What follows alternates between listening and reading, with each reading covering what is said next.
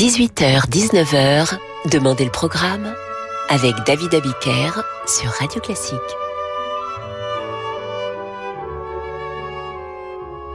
Bonsoir et bienvenue dans Demandez le programme. Depuis plusieurs semaines, je vous raconte la vie d'un compositeur en musique. Aujourd'hui, la vie de Gabriel Fauré. Fauré, monument de la musique française, compositeur, organiste, directeur du Conservatoire de Paris, journaliste, critique au Figaro. Fauré, c'est la mélodie, l'harmonie, l'équilibre. Il naît un douze mai dix-huit cent quarante-cinq en Ariège. La musique, Fauré y arrive par la musique religieuse qu'il étudie à Paris dès l'âge de neuf ans. C'est à Paris qu'il devient organiste, se forme auprès des chefs de chœur et des maîtres de chapelle et bien sûr de son maître Camille Saint-Saëns. Lorsqu'en dix-huit cent soixante-cinq, il obtient le premier grand prix de composition, il a vingt ans et livre au jury le fameux Cantique de Jean Racine.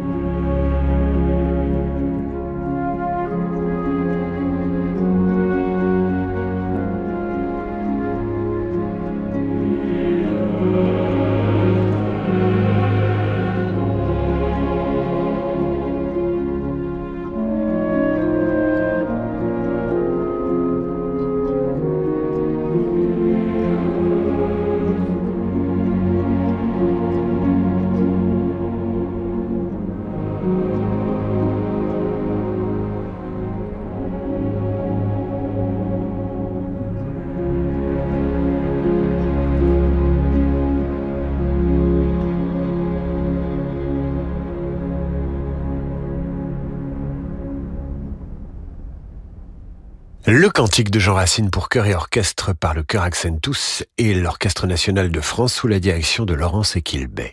Ce soir, je vous raconte la vie de Gabriel Fauré. À vingt-cinq ans, Fauré s'engage dans la guerre de dix-huit cent soixante-dix pour lever le siège de Paris. Il quitte ensuite la France et se tient à l'écart pendant les combats de la Commune de Paris. En Suisse, il enseigne à l'école Niedermeyer où il a été scolarisé enfant. Il rentre à Paris en dix-huit cent soixante et onze où il retrouve Camille Saint-Saëns, fréquente les salons et rencontre les musiciens français de son époque, Henri Duparc, César Franck, Jules Massenet et d'autres. C'est avec eux qu'il crée la Société nationale de musique, toujours sous l'égide de Camille Saint-Saëns, qu'il remplace désormais de temps à autre aux grandes orgues de la Madeleine. Et c'est à cette époque qu'il compose sa première grande pièce de musique de chambre, la sonate pour violon et piano numéro un, en voici le final.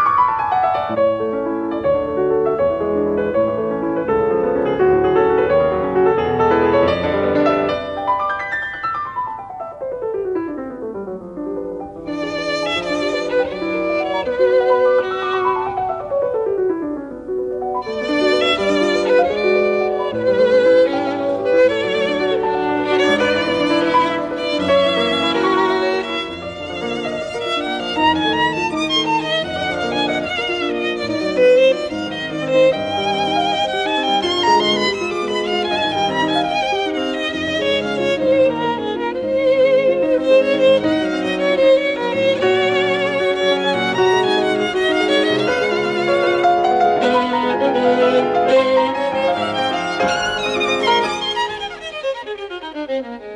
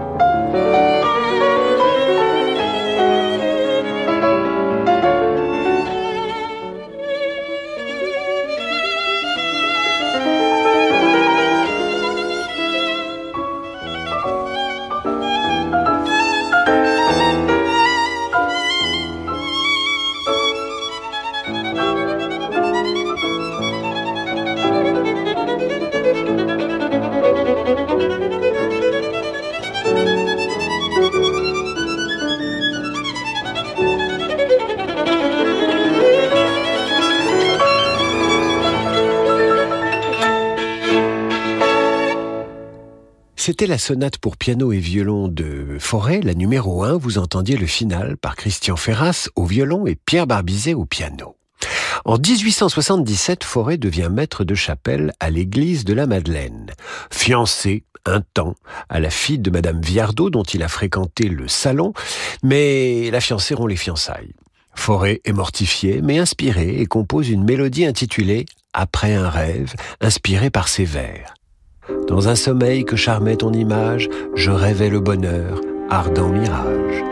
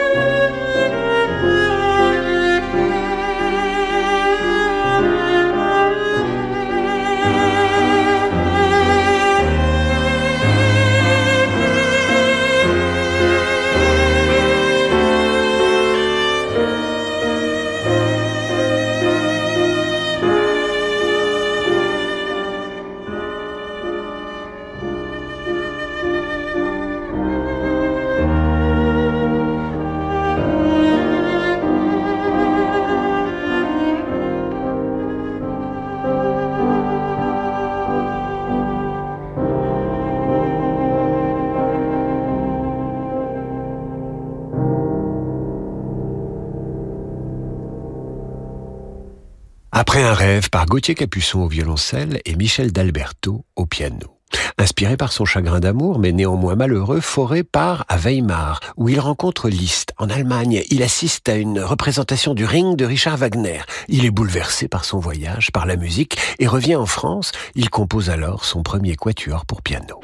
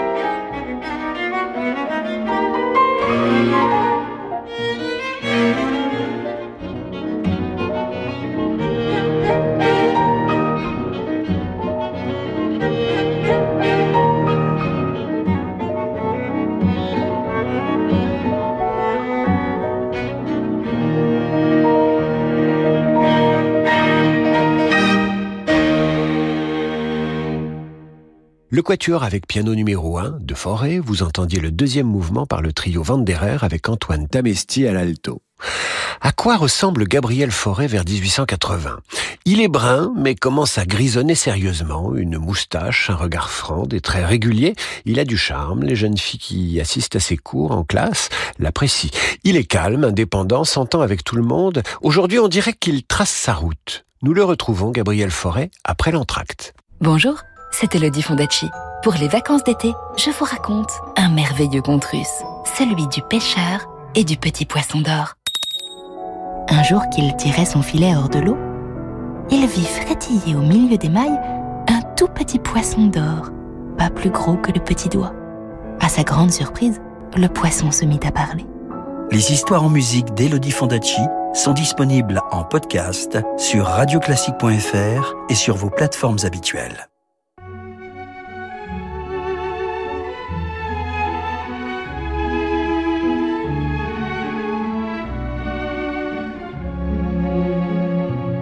dix-huit heures dix-neuf heures, Demandez le programme avec David Abiker sur Radio Classique.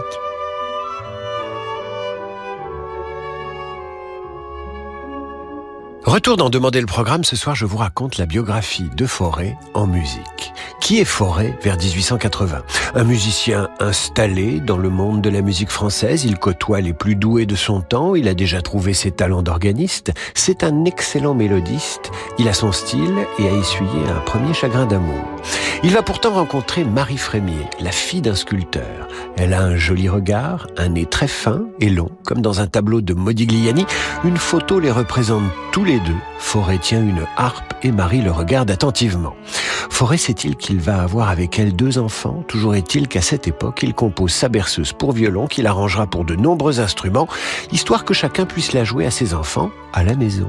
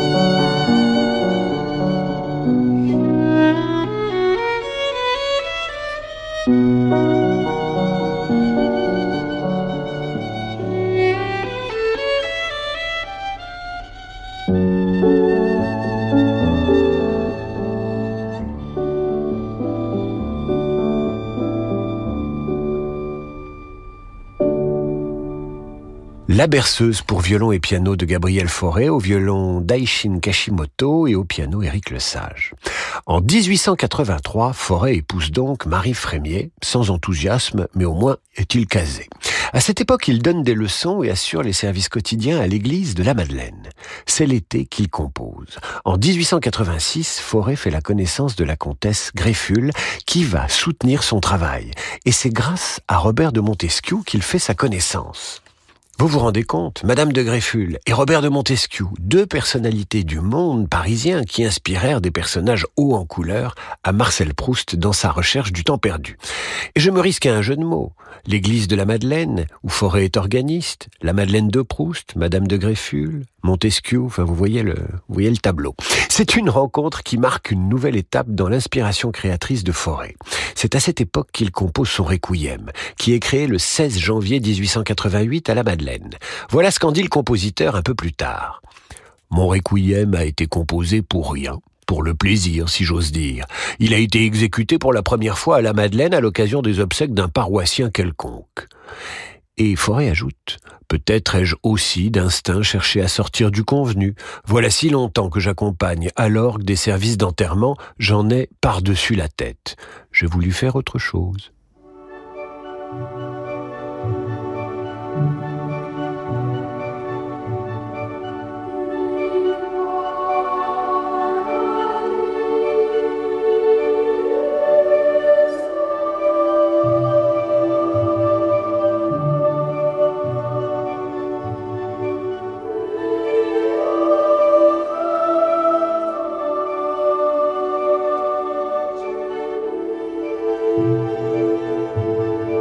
Thank you.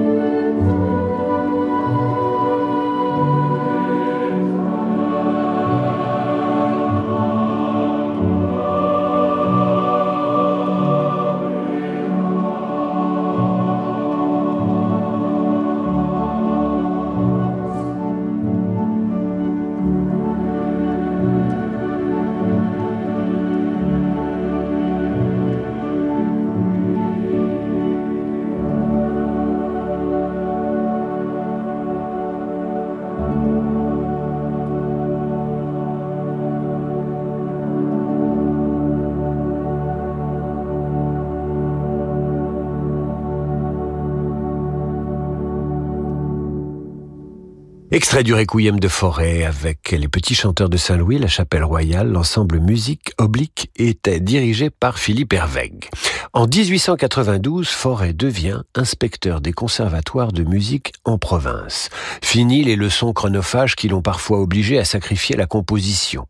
En dix-huit cent quatre-vingt-seize, il est nommé organiste en chef à l'église de la Madeleine et succède à Jules Massenet comme professeur de composition au Conservatoire de Paris, où il aura pour élève Maurice Ravel ou Nadia Boulanger.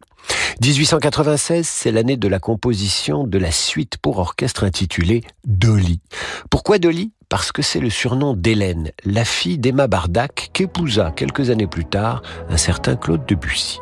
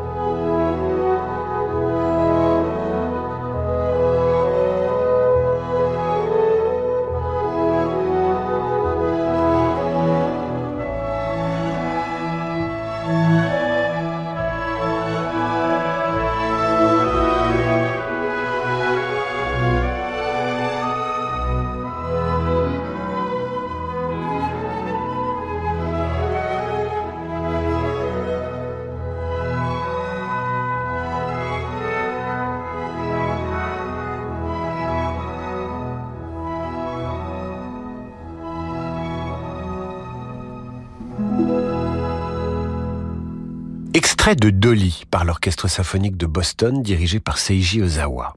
Fauré, après Dolly, enchaîne les compositions. En dix-huit cent quatre-vingt-dix-huit, il compose sa célèbre Sicilienne qui va connaître un destin curieux. Au départ, la musique est destinée aux bourgeois gentilshommes, puis est utilisée pour Péléas et Mélisande. Elle est ensuite arrangée pour flûte et piano, puis pour harpe seule. Aujourd'hui, on parlerait de, de reprise, pire, de remix.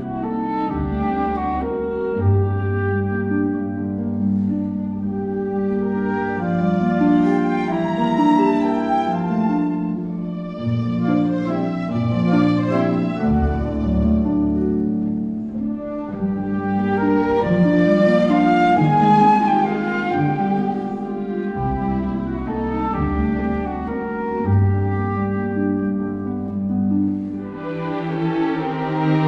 you.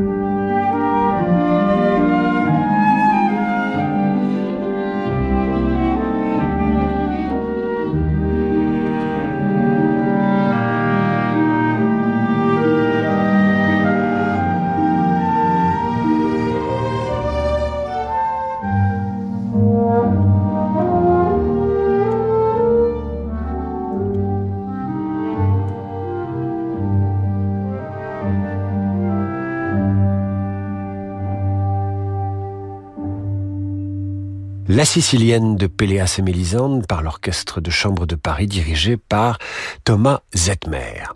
En mille neuf cent trois, Fauré devient critique au Figaro. Il a cinquante-huit ans, il signera des critiques musicales jusqu'en mille neuf cent vingt. Saint-Saëns disait à Fauré qu'il manquait d'ambition, rapportera le compositeur. Il avait raison, mais Fauré fait sa place et prend même la direction du Conservatoire de Paris en mille neuf cent cinq.